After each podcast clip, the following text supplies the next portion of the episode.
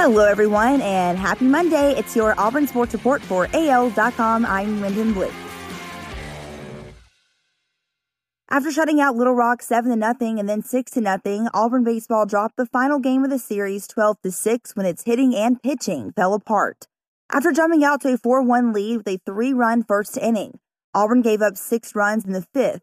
The Tigers went through 5 different pitchers. Two had ERAs in the double digits, while just one finished with an ERA below 1. It was some of the same feelings we had from last week there, Coach Butch Thompson said. He added, kind of a bitter taste, I guess. Alabama softball swept Auburn, but the Tigers played each game closer as the series went on. Led by pitcher Lexi Kilfoyl, the Crimson Tide started out a dominant 6 0 win Friday. Auburn freshman pitcher Maddie Penta suffered the first loss of her career, while the team suffered its first home loss of the season. Auburn, now 16 and 4, hosts Alabama State on Wednesday at 4 p.m. Alabama, 22 and 1, will play UAB Wednesday at 6 p.m. in Birmingham. Cam Newton's contract was reported as being worth up to $14 million, but what did it take to get the quarterback to come back to New England? Newton's new contract guarantees he'll be paid 3.5 million in 2021, a $2 million signing bonus and a $1.5 million salary.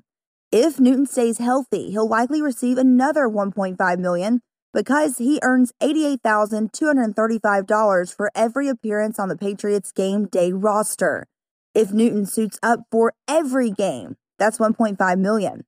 And that's if, as it could, the NFL goes to a 17 game regular season in 2021. The NCAA Football Rules Committee has proposed further tweaks to overtime rules in order to, quote, lessen the number of plays it takes for a winning team to be determined.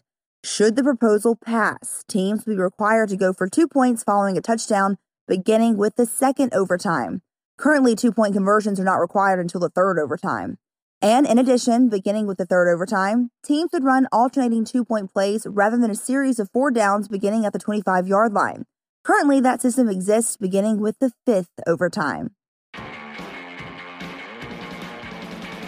That's your Auburn Sports Report for AL.com. I'm Lyndon Blake.